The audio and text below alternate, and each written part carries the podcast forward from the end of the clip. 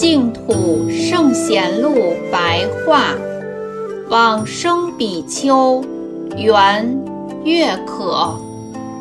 月可，字中庭，不清楚他的出身，居住在江苏嘉定的西隐寺，建筑十六观堂，以修习净土法门。元仁宗延佑年间，公元一三一四年至一三二零年，赐号广惠大师。至元顺帝至正年间，毫无病苦地坐化往生。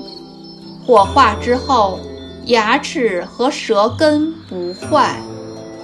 出自苏州府志。